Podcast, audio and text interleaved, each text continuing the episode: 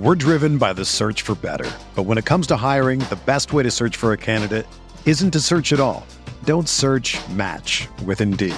Indeed is your matching and hiring platform with over 350 million global monthly visitors, according to Indeed data, and a matching engine that helps you find quality candidates fast. Ditch the busy work. Use Indeed for scheduling, screening, and messaging so you can connect with candidates faster. Leveraging over 140 million qualifications and preferences every day, Indeed's matching engine is constantly learning from your preferences, so the more you use Indeed, the better it gets. Join more than 3.5 million businesses worldwide that use Indeed to hire great talent fast. And listeners of this show will get a $75 sponsored job credit to get your jobs more visibility at Indeed.com slash BlueWire. Just go to Indeed.com slash BlueWire right now and support our show by saying that you heard about Indeed on this podcast. That's Indeed.com slash BlueWire. Terms and conditions apply. Need to hire? You need Indeed. This podcast episode is brought to you by Coors Light. These days, everything is go, go, go. It's nonstop hustle all the time. Work, friends, family expect you to be on 24 7. Well, sometimes you just need to reach for a Coors Light because it's made to chill. Coors Light is cold lagered, cold filtered, and cold packaged. It's as crisp and refreshing as the Colorado Rockies. It is literally made to chill. Coors Light is the one I choose when I need to unwind. So when you want to hit reset, reach for the beer that's made to chill. Get Coors Light in the new look delivered straight to your door with Drizzly or Instacart. Celebrate responsibly. Coors Brewing Company, Golden, Colorado. Miami, Miami, Miami, Miami, Miami,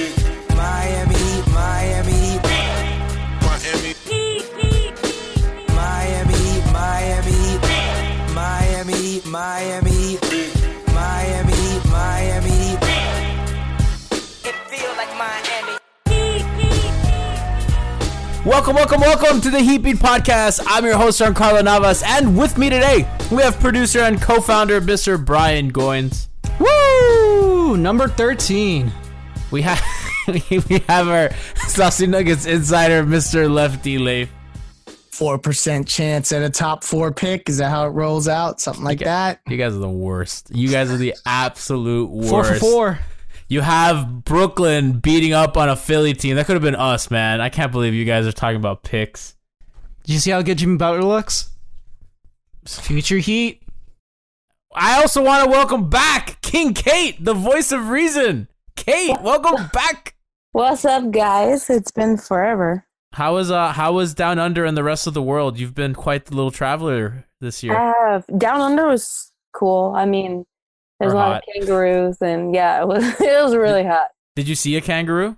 I saw like literally like the way we have squirrels, they have kangaroos. Get that out. Really? Yeah, they're everywhere. That's nuts. Yeah. Okay, so we're we're excited to have Cait back. Cait's Cait's uh Cait's one of us, so she's gonna be she's gonna be back in full swing around here, around these parts. And we have a guest for the first part of this episode. We have the boss, the overlord of Five Reasons Sports, Ethan J. Skolnick. The Overlord? I think Kind overlord name? because Whittingham's not really like an overlord. Why? What, what do I do that, that Chris doesn't? I mean, Chris Chris just accepts your shit and complains to me in private. It's- Exactly. Like you're more overlordy. You have more of Yeah. a you project power more. Chris is like a silent power holder. You're on uh, Twitter way more often. Like, that's true. Well, too. that that's true. Except anything bad about he Chris is tweeting from the account. It's not me. You also Just control the clear account. So like whenever I see five reasons, it's usually you. And That's Whittingham true. just like it's unlike lurks. you guys, where where certain people from your little cohort hide Yeah. behind the account to take shots at, at the Overlord. But that's all right. Yes. We won't discuss that today. It's it's guerrilla warfare. It's, it's all we have, Ethan. I'm banning that account. Check out the network the of shows. The Overlord has spoken, and the Overlord loads over the Five Reasons Sports Network. Follow them on Instagram and on Twitter at Five Reasons Sports. Check out the network of shows. We have everything. We have three yards per carry getting you ready for the draft and free agency. Check out FiveReasonsports.com where you can find lots of great articles. There's an article about Russell Wilson to the Dolphins, perhaps. I wrote something today about Pat Riley and his admitted and his uh him admitting his mistakes. Uh, Ethan's writing regularly, so we have lots of cool stuff up on FiveReasonsports.com. So the reason we're having Ethan on today is because Saturday was Riley's end of year presser. And uh, Ethan, I thought it was probably his most revealing presser since LeBron left. Most revealing or most rambling? Um, most um i guess most introspective like he really i felt took accountability for what the hell went on for the first time ever like uh, with this group of guys and i thought that was Kind really of. interesting kind of i i you know the way i sort of described it is um half the time he railed against making excuses and the other half the time he was making excuses so it was kind of unclear what direction he was going there i, I mean i i thought it was uh, I thought it was a little odd for him actually. Usually he comes in with more of an agenda and kind of a, a plan. And, and I think the plan was to go back at Ira and Barry, like and praise Sanders. Like I, it, it was it was it was an odd um, thing. There was interesting stuff in there, but I found him to be more coherent in previous pressers. I kind of came out of that thinking. I, I, I don't okay. I'm supposed to have faith in him because he's done it before. That's basically what he's saying but I don't really know what the route is. Now, I, I will say that in the 24 hours afterwards, I had conversations with others at the Heat to clarify some things, and I have a little better understanding of some of the points that he made. But even after that, I don't necessarily agree with all of them. Um, and look, I, I've not been among the you know push Riley out the door people, and I'm still not. He deserves one last chance. Hashtag to fix this, uh, and you know to win back the kind of confidence of the fan base but you know, I, I don't know necessarily that the presser did it. I, when I pulled it on five reasons, I think I had sort of two negative and two positive, and basically the two negative uh, characterizations of the press conference, one fifty six to forty four. So I, I just I don't think it won over kind of the skeptical Heat fan because reality, G, is look, I know they've done it before, but they haven't done anything for the last few years, and they you know except bad stuff, with the exception of the the Justise and uh, and Josh extensions. So I, I, you know, I understand why fans' faith is a little bit, you know, frazzled right now. So like something that we've said a lot on the show is kind of I think the biggest change since like the first year after 30 and 11 is they've been hesitant to move picks. And we saw that in the even the Jimmy Butler deal and all that stuff. Like they're not they're not moving picks to dump contracts which I think is a departure or even to get guys which is a departure mm-hmm. from kind of what they've always done. And I feel in this press conference Riley he says this team did not come together as I thought it would and he says he's mm-hmm. disappointed in himself and I think at least he identifies the problem as like this team that through the last three seasons they're 124 and 122 with a plus one net rating. Like they're mediocre, and I think that Yeah. it's settled in that this is not a we're wearing healthy thing. This is who we are. Right. And, and I think it took a long time for him to realize that. I think there are others in the organization who realized it earlier, honestly. And I think it took him some time. And, you know, Chris and I had this debate on our, our pod.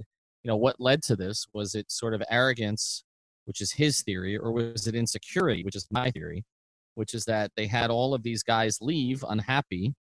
And they had a couple guys say culture a few times on social media and in a, in a you know, in a Players Tribune post, and you know they got all excited about that. And you know, eh, it, what was what was there are a few things that were that really struck me about the press conference. One, his continued gushing over Dwyane, which uh, is great. Okay, and it's terrific how everything came back together this year. But I mean, again, they pushed him out the door in 16, and I mean he was their all of the time player, right? And they basically let their all of the time player walk and gave money to Tyler Johnson, and then ultimately John Waiters and the rest of them. Uh, so I, I think that Pat has come to a lot of realizations after the fact, but you know they still have a mess. Now they may be less of a mess than we think it is, and I will tell you in the conversations I had with others in the organization, they kind of gave me a bunch of options about ways they could get out of it, and so I I get that, but really I think Pat identified the one way that he thinks they'll get out of it. And there was one quote to me that I think is not getting enough play, but it was to me the most significant quote of the press conference, where he basically said, It's not up to us, it's up to a player to decide essentially that they want to play for us. I don't have it exactly in front of me, but it's on, on my tweet on fivereasonsports.com. And- And That was me- in response to, to Woody's question. I remember that quote. Right, it, right, exactly. It was to me that is the quote of the press conference because that is his mindset on this. His mindset is we still matter. We are still an attractive destination. I can still convince people. I can still get in a room. I got in a room with Marcus Aldridge when we had no money and no years to give him, and and all the rest. And I got in a room with Durant when there was no reason for him to come here. And I got in the room with Gordon Hayward when when he was always really going to go play for his college coach or stay in Utah. And so he feels like somebody will pull a Jimmy Butler and decide they want to play for him. Now, and that's fine. And then essentially he'll go to Andy, who he, for some reason he insults in every one of these press conferences. He's thinking about Andy not having a job. I don't know. He'll go to Andy and he'll say to Andy, make this work. And he'll try to get Andy to do, you know, dump like he dumped the Michael Beasley to get LeBron, or he dumped the Marcus Banks to make something else happen, or any of the things that Andy's done over the years. And that essentially that'll get accomplished. But the problem with it, and he may be right, there may be players who identify it that the Heat is a place they want to play. But Jimmy Butler identified the Heat as a place he wanted to play, and they still couldn't get him. And now maybe it's easier now because you're not dealing with Thibs, and he's going to be a agent, and so it's not a trade, and you don't have to negotiate with somebody else. But you still have to create the space, which means that to eh, if you even want Jimmy Butler, which I don't, by the way, but like if that's what you decide that you want, you still have to create the space which means that you still have to find somebody to take your garbage. You still have three pieces. I don't want to say the players are, but the contracts. You have three garbage contracts on your on your books, okay? That you have to figure out a way to clear. Can you clear them without giving up one of those seven first round picks you have in the next eight, years, without giving up all of the second round picks, the four of them that he I think he cited they have in the next eight years, or giving up one of your three assets. Okay, I think Josh is most likely to move but like without giving up Josh, Bam, or Justise. And so all of this is yes, can they do it? Yes. And like Chris said on our pod, they could have just kept adding stuff to Minnesota and they could have gotten Jimmy Butler. If, if they didn't draw the line somewhere, if they said, we'll give you Justise and Josh, they would have made the trade. Okay.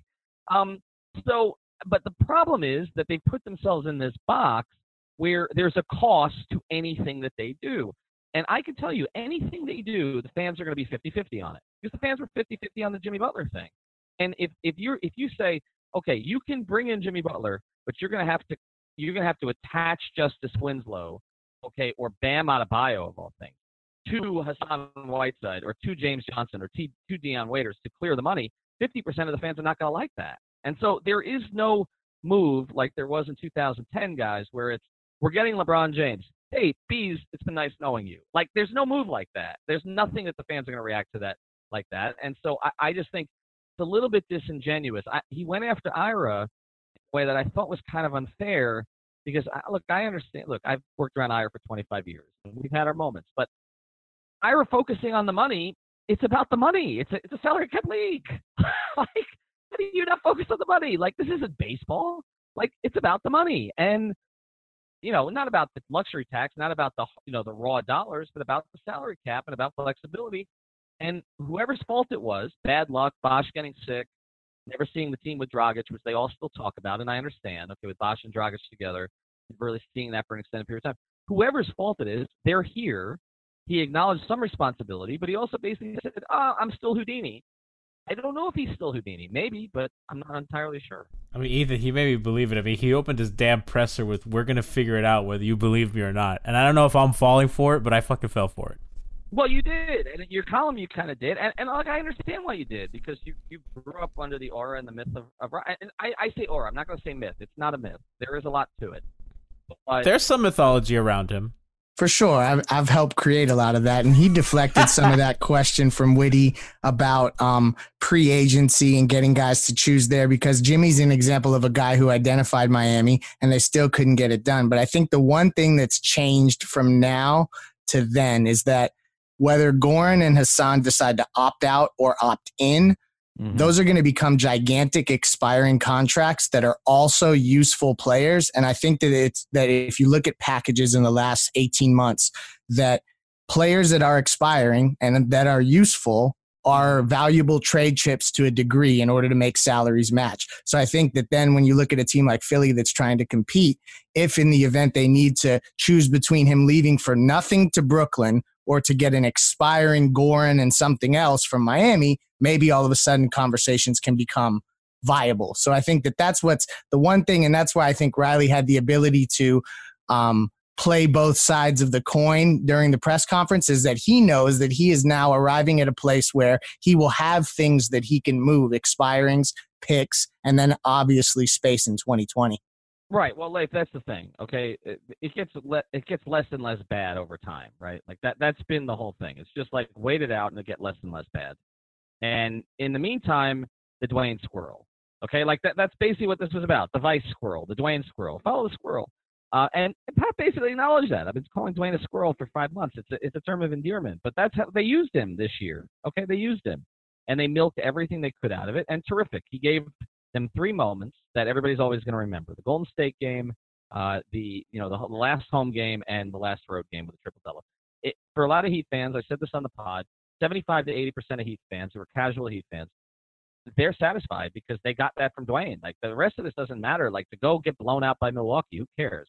So I, look, I, I I get that, and you know he talked about the marketing team and everything else that they've done. That they were frustrating that they didn't have the playoffs. I mean, there's a lot of people. You know, one of the things we don't talk about, like there's a lot of people in that organization that like depend on those playoff checks. Like people you wouldn't think do. Like pe- people who you know are sort of known people. Like they they depend on those playoff checks. They matter to them, and so the, the success on the basketball side matters to them, uh, not just because they're fans, but just financially. And so it's not great when they don't make the playoffs. It's not great when they don't make the playoffs in this conference. I mean, with or without Blake Griffin, Detroit's not good.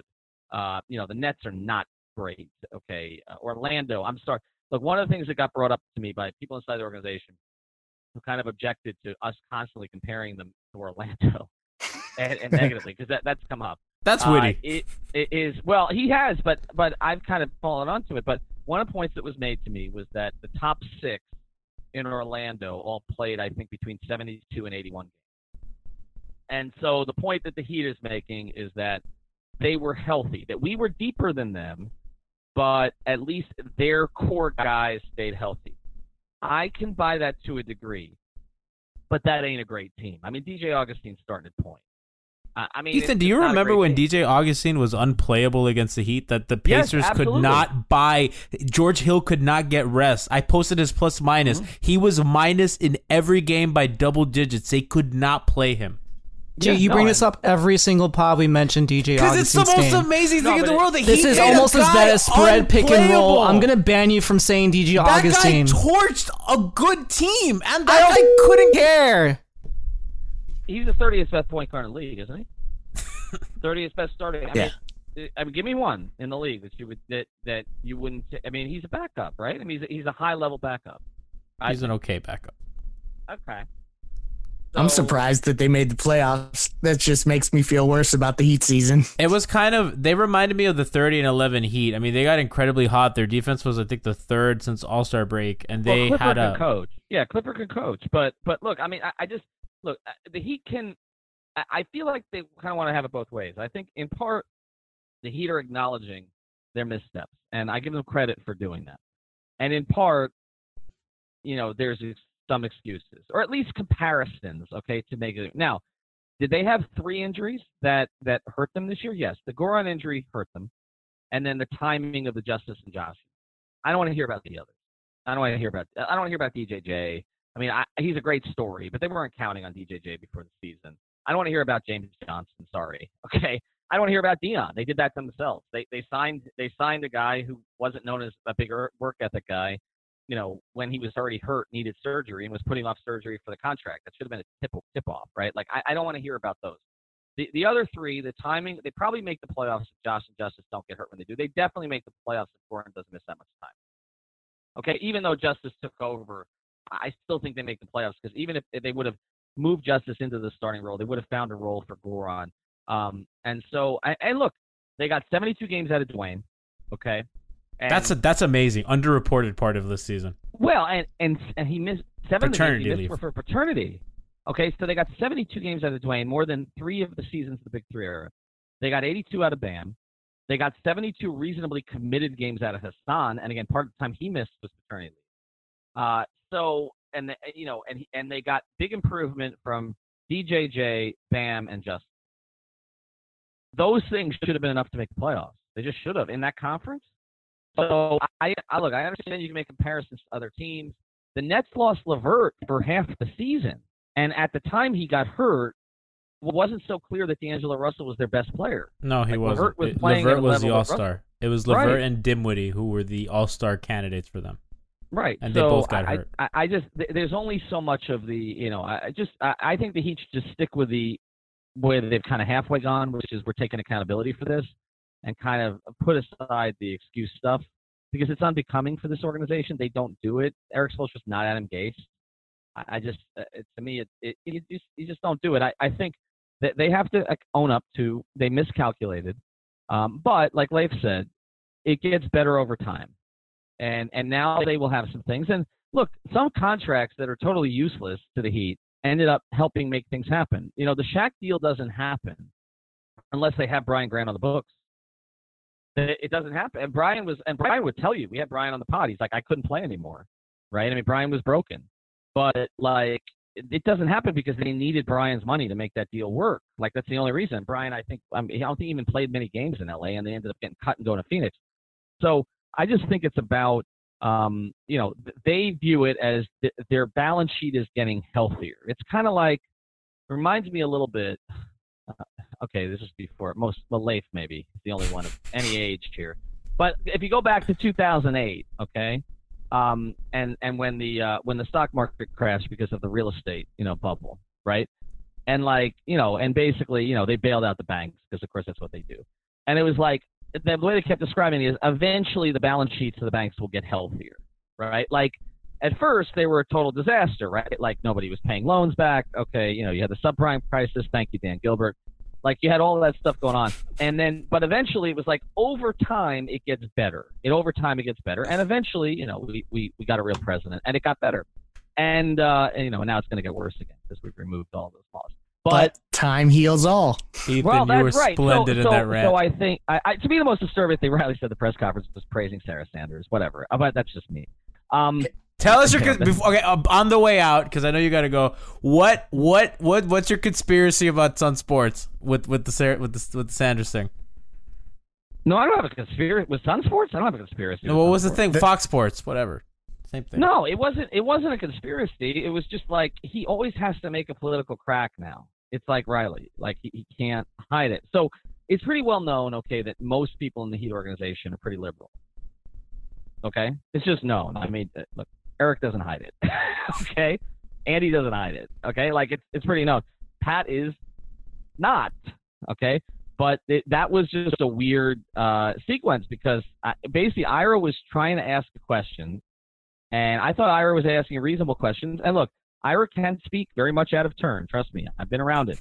I don't think he was out of turn in this press conference. He was waiting to get called on.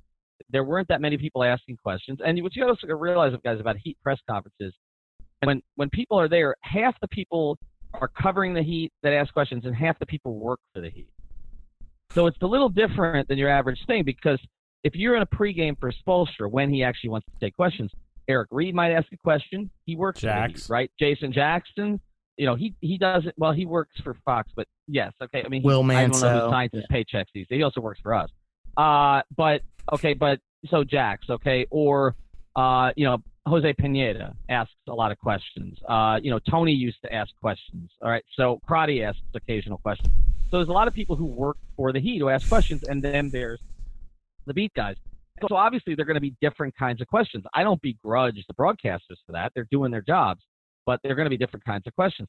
Ira, you know, typically, uh, you know, him or Tim Reynolds will will sort of get the first question at home. I used to sometimes too when I was around all the time. I don't now, but it doesn't matter to me. I don't care. But like, I, but Ira and no, I don't. I, no, I seriously don't. I, I seriously don't care. No, no, back, gee, back in the day, back in the day, what did it irritate me when like I had like one thing and like Ira would ask like one, two, three, you know, pitter pitter, pitter back back. Yes, it would bother me. Okay, Listen, but like now, I don't give a damn. Like I don't. Ira got two questions at the Dwyane press conference in Brooklyn, and Sports Illustrated didn't get one. Let's put it Right. that- Well, look, he's really good at that. Credit to him. Okay. I, I don't care anymore. It's not it's not my job. Okay. When it Ira, you my the homie, job, man. It, was- it was a Ira, come on different. the show. but but he should come on this. Well, he can't. The Sentinel won't let anybody go on podcasts anymore, which I think is stupid. Uh, it's like the Herald. But what I would say is, uh, uh, let me just go back to this. Either He be, was trying to be, ask- stop sideswiping people. Be concise, and then we'll let you go. he was trying to ask a question again, I think, and Maddox, uh, who works for the Heat, was was sort of going around trying to get it, and for some reason, and Riley asked, uh, you know, said something about like uh, that compared Ira to Jim Costa, who of course is not Jim Costa, it's Jim Acosta. CNN, and remember the you know the infamous thing where his his press badge was taken away at the White House, and then given back to him because the court interceded. And so he made this this thing of it, and then said, you know, by that very smart lady, which is you know Sarah Sanders. And then, but it came after this like riff about Dion Waiters and Tim Hardaway and being fat, and it was just like it was just sort of weird juxtaposition of the whole thing. So anyway, that's it. But the conspiracy, the conspiracy, G, I think somebody sent me a video, and I haven't looked at it yet, but I will when we get off.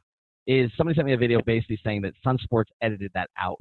I can confirm. Yeah, Yeah. I, They did. I, I watched the entire thing before this podcast, and it was absolutely edited out. Okay, so they edited it. All right. So I at mean, that. it is, Breaking it- news it- here on Five Reasons Sports at Miami Heat beat with the Overlord Ethan J. Skolnick. I, don't call me the Overlord. It's cool, man. It's just own it. Fi- FiveReasonsSports.com. Do you guys want the standings of our uh, of, our, of the clicks on the website? I can give it to Sure, give that on your way out because uh, I know I know certain someone's doing pretty good for themselves. Yeah, so I want to I want to credit Leif in the first uh, two and a half. Well, what are we at? Uh, first fifteen days of the website, I guess. Yeah, first fifteen days. Uh, Leif has the number one uh, Heat beat uh, column. Been submitted. So he is- culture, he is baby. The winner. He is the winner so far. Nikias is second. You beat Uh, I'll have Nikias, to go- dog. I mean, how is Uh, that even uh, possible? I'll I'll have to I'll have to go through the rest of them. I mean, I have the top Heat column, but as far as Heat beat people, I'm coming for you, Ethan. Le- Leif wins, and it was it was a good column, and it was about J- Juwan Howard potentially leaving, and uh, and you know I think he has an interview when Leif this week, right? Yes. Yeah, with uh, the Cavaliers, the Lakers, and I'm hearing the Grizzlies and a couple other teams. He's a he's a popular name, so it was well timed. Fizz, Fizz was too. I mean, the only coaches who've ever left here for other jobs. I know I only said I was going to stay 15 minutes. The only coaches that have ever left here for other jobs, Bzdelik, who didn't leave happy, uh, Iavaroni, Stan. Stan. Well, again, weird circumstance there, and uh, and Fizz. So this would be five, right? That's it. Yeah, and they've lost Wallace out of the front office and fun. They kind of sent away. Memphis is gonna Memphis is gonna lose Wallace out of the front office soon too. Uh, Mike yeah, Wallace? that's it. And Pfund was Michael Beasley. That that no, no, Randy. Chris Wall- Chris Oh, I I Wallace. was like, Gianni. Chris was Wallace. Wait, what? I was like, what did I? No, no. Chris, oh, because Mike Wallace. Wallace went from here to Memphis, so I was a little No, he's, confused. he's he's in Memphis too. But yeah, though they uh uh well Randy Pfund I I was uh, you know drafted Michael Beasley was never heard from again basically. Great. There Thank you you. That, that what a great note to leave us on. Thank you, Overlord Ethan Skolnick. You are the best. sir. Thanks, Later. man. You're listening to the Five Reason Sports Network. We've created a menu of intelligent and entertaining content on demand for commutes, workouts, and more. And by now, you're already familiar with the 15 different podcasts in our network. Today, we are proud to announce the premiere of our brand new website, FiveReasonsSports.com. On it, you'll find columns from more than a dozen of our hosts, many who are professional writers in the market. Watch original videos from shows like Miami Heat Beat and Balls Cast. Browse our full merchandise shop. And unlike other outlets in the area, there's no paywall. Everything is absolutely free.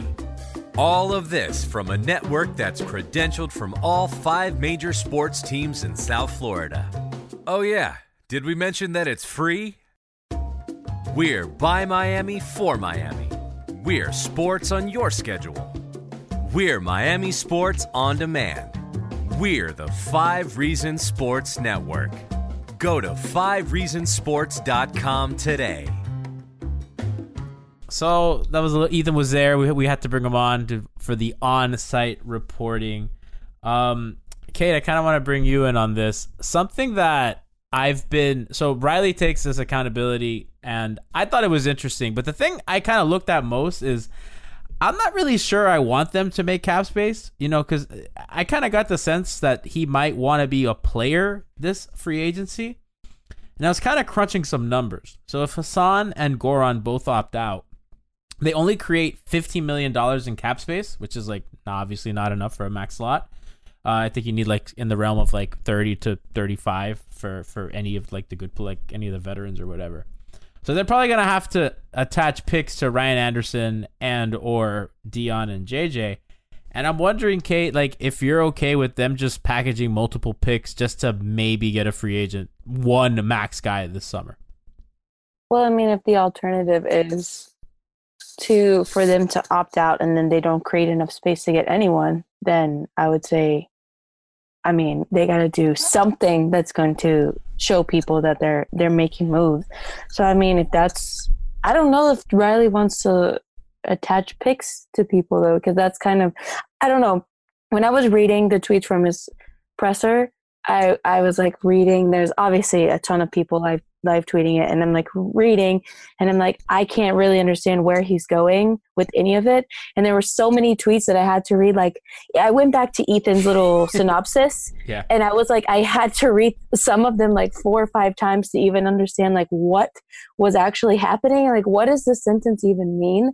So I'm not really sure where he stands with all of that. But I mean, if the alternative is you know they opt out and then we still don't end up with a guy like Kyrie or Jimmy Butler or whoever, then yeah, sure. I mean, gotta do what you gotta do. That's kind of I see Leif nodding. Like he was a little all over the place.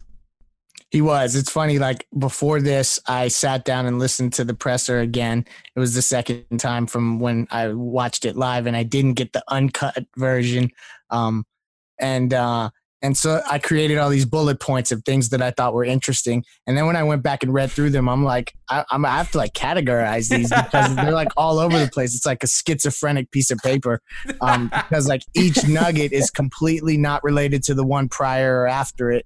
And it, it's so uh, you know I totally understand what you mean by that. And it's funny because he like he was asked questions that Riley never gets asked. Like I think Tim Reynolds asked him, "Do you fear that the culture is eroding?" Like nobody has had the gall to ask Pat Riley that question, and I've watched every single press conference since he got there. Um, so he was like really on the defensive at times, but also he's trying to sell the the future. So it was just like this weird pivoting back and forth between that kind of stuff. And uh, I don't think he's going to attach picks unless both Hassan and Goran opt out and he gets a real clear indication that he can make noise. And that's what I think he said to Andy in the press conference. Um, I have a big picture scenario that I have in mind, but I need to run it by Andy. I think that that's really related to this summer because that's where the numbers really become a issue. 2020 and 2021, he doesn't need to ask Andy things. They have money to spend. So I'm glad that you said that because it kind of reminded me of the that imagine that remember that big trade um in 2005 where he got Gary Payton and Antoine Walker and he just moved like he And Jay just Will and Posey, yeah. big thing. So like I'm looking at their options, right? So you have the Ryan Anderson at 21, uh, partially guaranteed. I don't know. Brian might be able to tell me how much of his contract's guaranteed, but like I don't Fifteen wanna- million is is guaranteed. His um the deadline for Miami to waive him if they want to bring it down to fifteen million dollars per year, which would be a dead cap hit for this season, is July tenth. Which would which is actually really good timing because that would give the Heat enough time to talk to a free agent, figure out if they need to make the cap space to either waive and stretch him by then, which would give the Heat an extra either five or ten million dollars in cap space. Brian's getting good at this. I Brian's getting good at this, man. I'm so proud of you, man. I um, I, I think it also kind of depends on th- where they pick in the draft. I think that that's something that we don't talk about because obviously, if they get in the top four, shit's out the window. Like, it w- it's Yeah, party. how crazy was it to hear Riley like kind of romance the luck of the Irish and moving up in the draft? Like That was lame, dude. tell That was like lame. he he knows that he doesn't love the draft and he doesn't want to build around young players that don't have playoff experience, but he also knows that right now, boy, we could use a break. Cait, Like, you're Cait, you're laughing. It was lame. It was lame. I, I that was one of the tweets that I read like three times, and I was like, "Is this really happening?" He said emoji and hashtag like three or four times. Yes, I thought it was funny. I was like, this like my, you know, my grandpa got a Twitter, and he's trying to like. Well, no, no. relate Well, to Pat. Riley's really, really big into technology. We know it's because Christian wrote a great feature story on one of Spo's assistants. He's really big into Apple products. I don't know, man. I'm starting to doubt it. Riley's kind of lame with tech. Well, I'm he knows to saying type in. Irish, and, it, and then when he types in Irish on the keyboard, it brings up the the um, I clothing. think he just he was having trouble articulating that like when you type certain words, it it can recognize what you're typing and then show the emoji afterwards, and he just didn't have the ability to articulate that. Damn, anymore. dog. Leif, you're shilling for Pat in ways I've never seen. Hey, come on, you, that's this is my brand. You guys understand how this goes? I don't know, man. It was I I like the presser because I I like that. I I don't think it's a small thing that he said like this did not pan out. Like no, and he ob- said it was all on me. He said he said about the the when they brought up the two and the four year deals for Dion and JJ that they said that they promised them, which um, I told you guys that there were two offers that JJ had back in 2017, but that's besides the point. Um, he said, I take full responsibility for those contracts. By virtue of saying that, he's saying he made a mistake.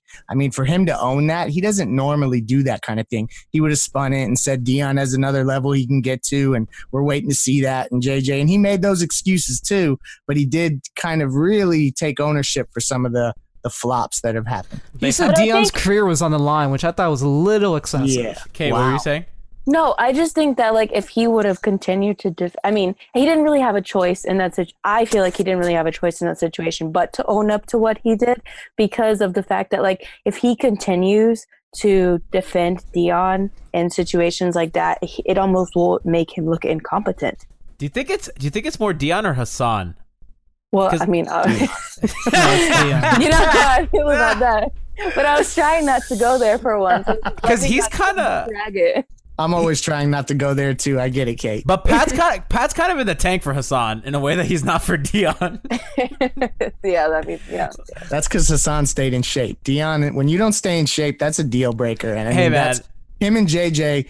I, I was told late last night from a friend that uh, JJ and Dion were told if you don't come back in shape, we're not guaranteeing you any playing time at all, and that they're going to be telling Hassan and Goran that uh, their roles are highly in question going forward. Damn dog. Goran. Yeah, like they're basically that just the way that the roster is constructed, that they've recognized that Bam and Justise have roles as You key Spo! facilitators.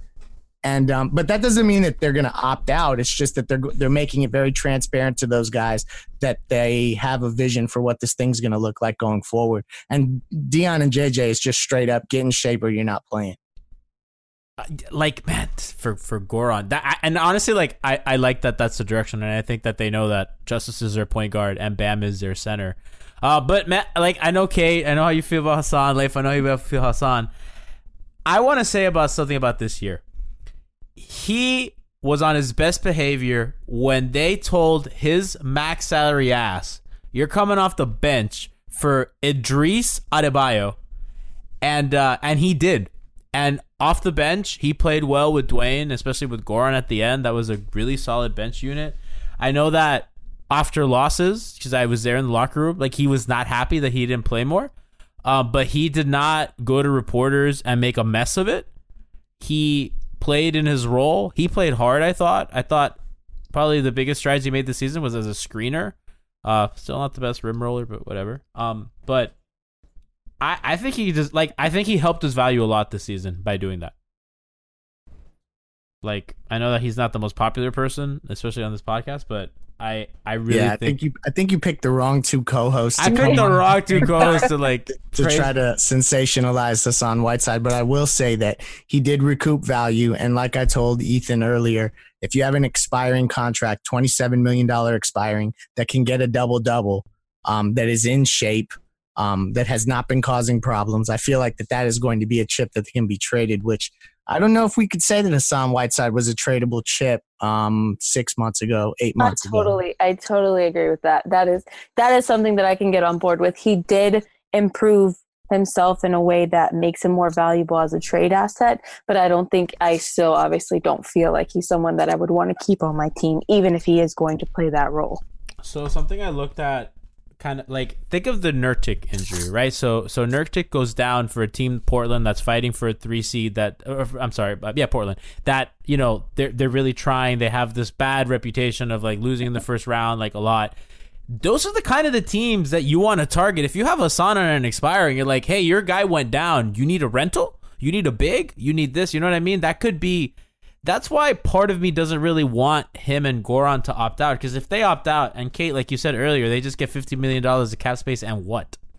Like, what are you gonna do with that? If you can keep these two massive expiring contracts, and if you're Utah and Ricky Rubio goes down, right, and you're fighting for a home seed, that's a deal that you might be willing to make for a rental.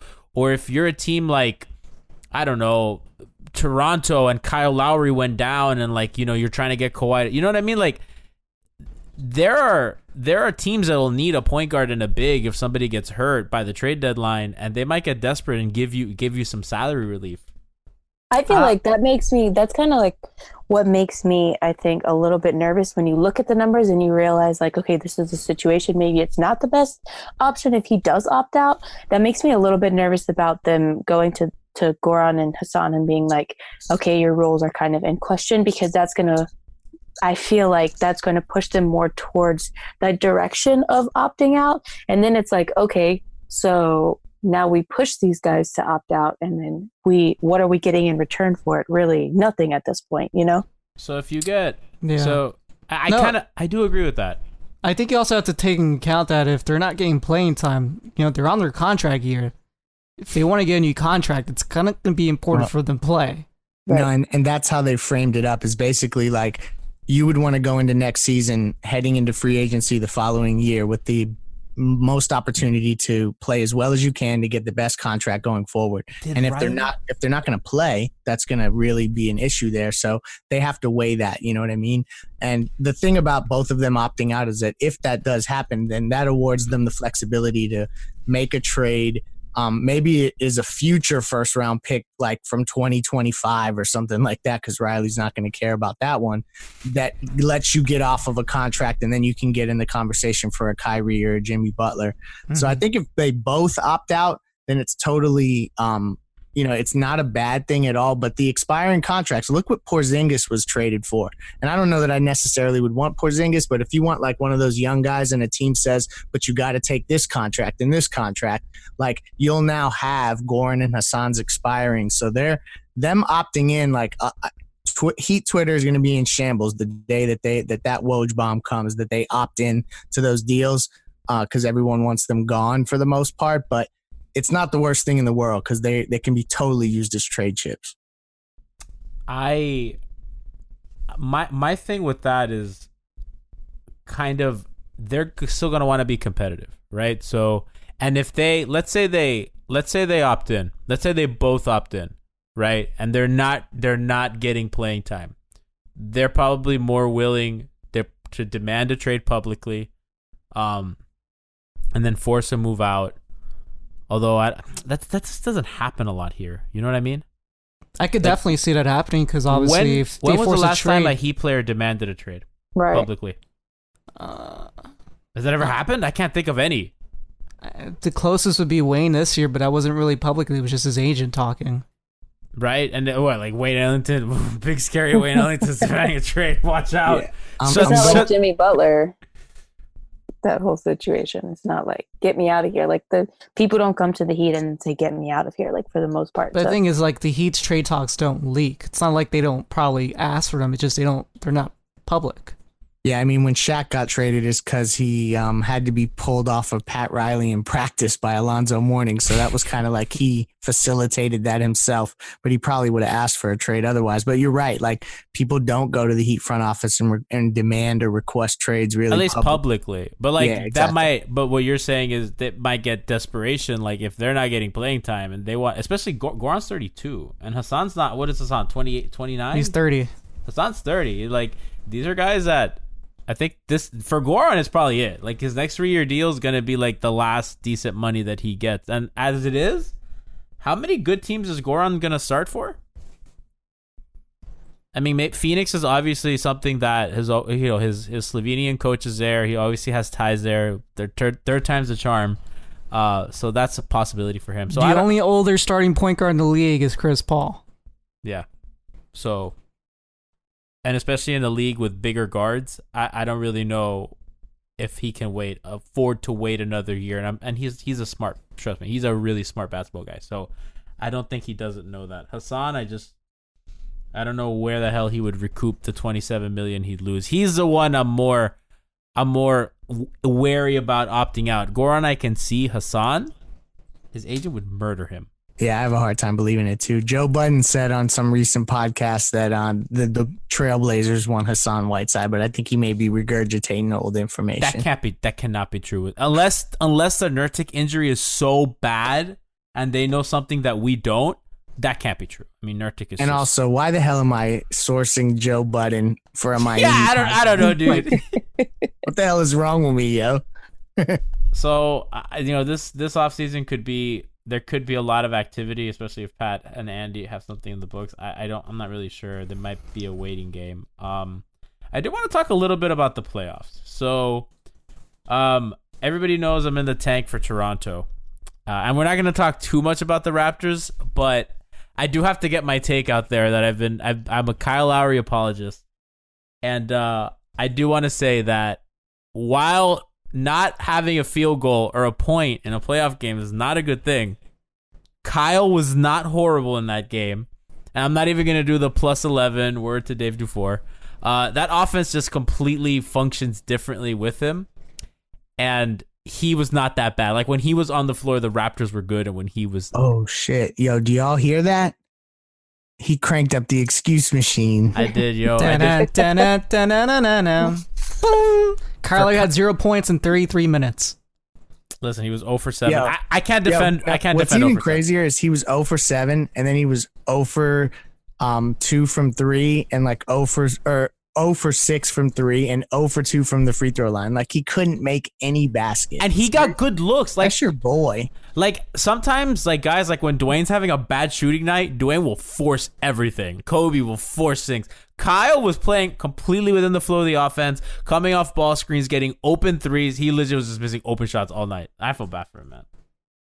But that Orlando team, it kind of bothered me because that Orlando team really reminded me of what the 30 and 11 Heat were. Like they finished super hot, and I just think it just kind of bothers me seeing Brooklyn playing kind of a broken Philly team that Miami was Miami could play with Brooklyn, and when Miami's healthy, they're about what Brooklyn is. So I, I get kind, and then Detroit's without uh Blake Griffin, and it kind of bothers me like uh, that the Heat did not make the playoffs, that they had all these injuries at the worst time, and we got to watch this. Like it's it's annoying.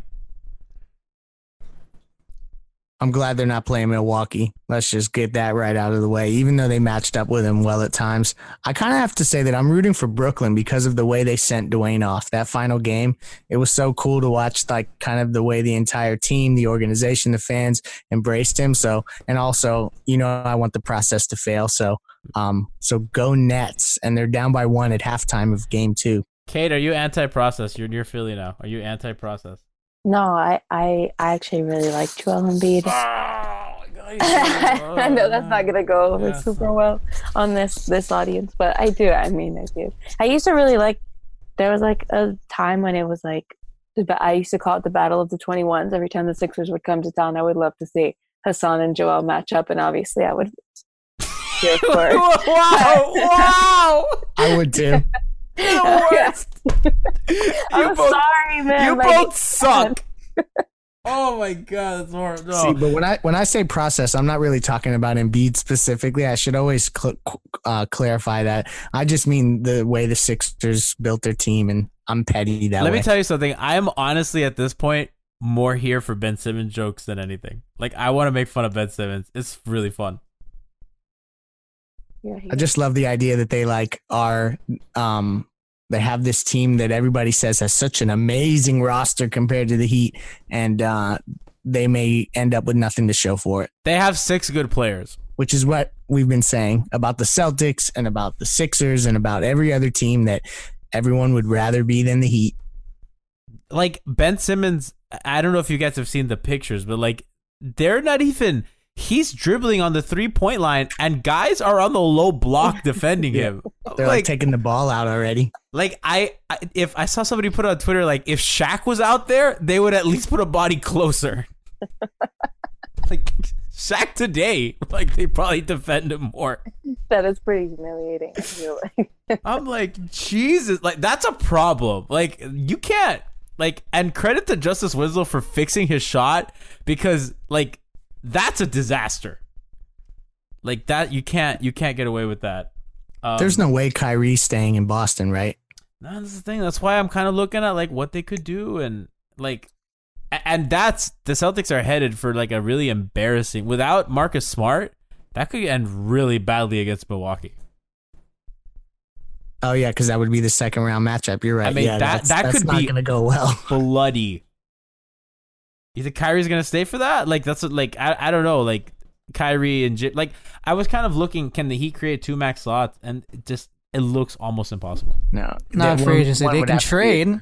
Yeah, They can make a trade. Like but then they're Bradley hard capped, so then it gets a little difficult to fit everyone. It, it would take a ton of maneuvering, and they would absolutely have to surrender assets to make. Are you talking that- about a sign and trade?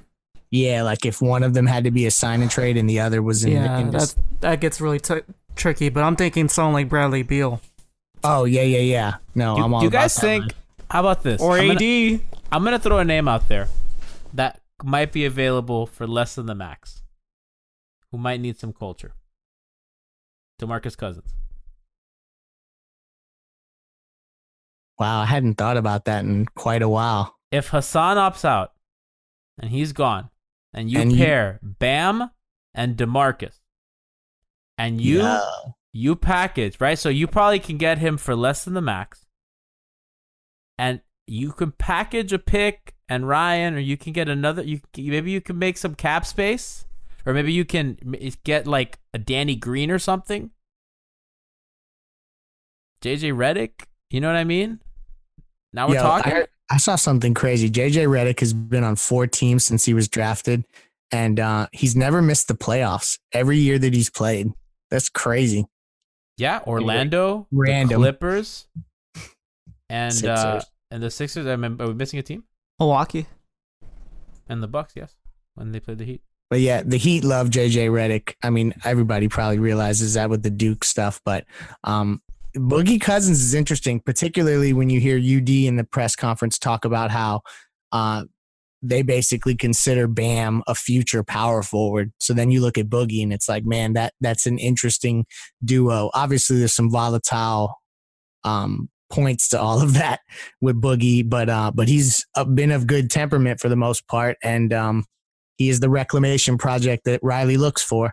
And like, if you look at the Heat's reputation of like fixing guys, quote unquote, uh, I, I think the biggest thing with Demarcus has been defensively. Um, he's been like a liability for the Warriors, and he's not like the best in space. Um, but I do think that if he becomes a focal point of your offense, especially in pick and roll, and the Warriors don't really run a lot of like high pick and roll or whatever. Like with the Heat, they they do run a lot of the sets that he'll be good at, pick and roll, some dribble handoff stuff. They can do creative things to get him on the block. Um, I don't know. I, I just think it's something that could work, and they'll get him for less than the max. It's very much in Pat Riley's wheelhouse. So it wouldn't be something that shocked me. He's and and they might even be able to get him for a short term deal. So maybe they could even get him for a two year deal. So his contract will expire with Kelly's, Dion's, and JJ's. So they can remain competitive in the East, do a reclamation project for Demarcus Cousins, and then get off all that salary. And this has been your latest hope trafficking report from That was my idea, dude. I say I let me. I, I'm telling you, if if they can get him, and then if they can kind of move some contracts or something, and then get like a Danny Green or a JJ Redick or one of those guys, I'm like super in the tank for Danny Green. That guy's awesome. Uh, that's like a you have you suddenly have the kids, DJJ, Demarcus Cousins, uh, ex free agent wing shooter. You know, like that's that's a squad. And then whoever the hell they draft. I really want that Japanese kid. I just found out that there's a Japanese kid in the draft. I'm all in on Rui. But you just found out. Do you even know if he's good? I don't know. I don't know anything about him. I think Nikias called him Jabari Parker without athleticism, which doesn't sound Yeah. very good. he, he, he can Uh, score, yeah, no. he can score, but he's uh he's not dunking on people. He can a score like how, how score how? He can't he can't play defense either. He kind of he scores in a non-athletic kind of way. I'm trying to think of a player that would be Dwyane kinda- this year. kind of Carmelo, um, but not as not as um polished as Carmelo at all. But like the same game in that he's not like dunking on everybody. Paul, he's Paul Pierce. taking a lot of mid-range jump shots and stuff like that. Um, yeah, Paul Pierce, maybe that kind of, but not as good a shooter. Maybe like a Uh, Carlos Boozer because he takes a lot of mid ranges. Yeah, but not as good a post player. Either. So like basically not just it's like somebody but not as good. This There guy sounds go, like he exactly. sucks. This guy, this guy sounds like he sucks. He's, Hey. he's shouldering the hope of a nation. No, I mean, he, he's he number 18 stop. on the on the big board for ESPN. he doesn't strike me as a Miami Heat player because he, he gets lost on defense. Like legitimately, he does not know what the hell he's doing. I mean, so does Dwyane. You know, who, who, who, who do we judge? Oh, I, you know what? I haven't even asked you guys. You know, because we still have, we still, have, we can still traffic off. Uh, we're almost done with the show, but we can still traffic off Dwyane Wade. How'd you guys feel about about uh the end? Ka- I haven't asked Leif, the culture guy, and I really want to get Cait's thoughts. So, Leif, how'd you feel about how it ended in Brooklyn, man? Um, so my son got to stay up past his bedtime and watch the game, Special occasion, of course. And he just turns to me and says, "Daddy, are those happy tears or sad tears?" so, so that's how that went. Did you tell him? Did you tell him both? No comment. Leif, when when UD hit the jumper to give Dwyane the triple double, how much culture was injected into your veins? Oh my gosh, that picture is going to be like at my funeral. It's going up in my hallways of my home. Like that's in Championship Alley for sure. Cait, is that better than the Golden State buzzer beater for you? Him getting the triple double from UD. Yeah, I think so because like that's the perfect way to cap anything off. Like it couldn't have ended any better than that. So I think that's a memory that people get to keep forever. And I think, I mean, it ended. I, it ended exactly how I imagined it would end, but a little bit better. It somehow lived up to every like the home game and that game lived up to Right. any. I have like chills. I, I still wait, still gives me chills, man. Like it, he somehow delivered till the very end. Gianni, did you cry? I, I cried at the end. Yeah, I cried at You the did. home game. I've I've said this a couple times. I randomly cried at the home game when Gabby was saying that Dwyane gave everyone a piece of his heart. That got me. That was the only thing that got me all night. You cried on the last podcast. I cried on the last podcast with you. What was I talking about? I was talking about how special Dwyane was, and I started breaking down. That was so embarrassing. oh my god. I talked cri- you through it though. That's I what I'm here for. That, that's what you're the homie. I cried at work after I watched the video, the Budweiser video. I, I I watched it in my car when I got to the office. Then I get out and I'm just like cleaning the tears, and my coworker goes, "Are you okay?" And then I was explaining the video to him, and I started crying again. yeah. I have a similar story. I'm at, I'm at work. It's in the morning. I'm reading it. Uh, I throw my headphones on to listen to it, and I immediately had to go to the restroom as well and wipe my face off. I'm like, what am I doing? I'm 37 years old in my office, teary eyed. if you guys so okay so th- th- we, we could we could end the show on, on this story um so you know i was i was talking to a lady and uh she had asked me how how a lady friend and she asked me how the how the game went because she knew i went and i was telling her and then she asked me did you cry and i go oh yeah you know i cried this time and you know it was really emotional blah blah, blah. she goes no no no did he cry meaning dwyane and i was like oops Oh. oh no.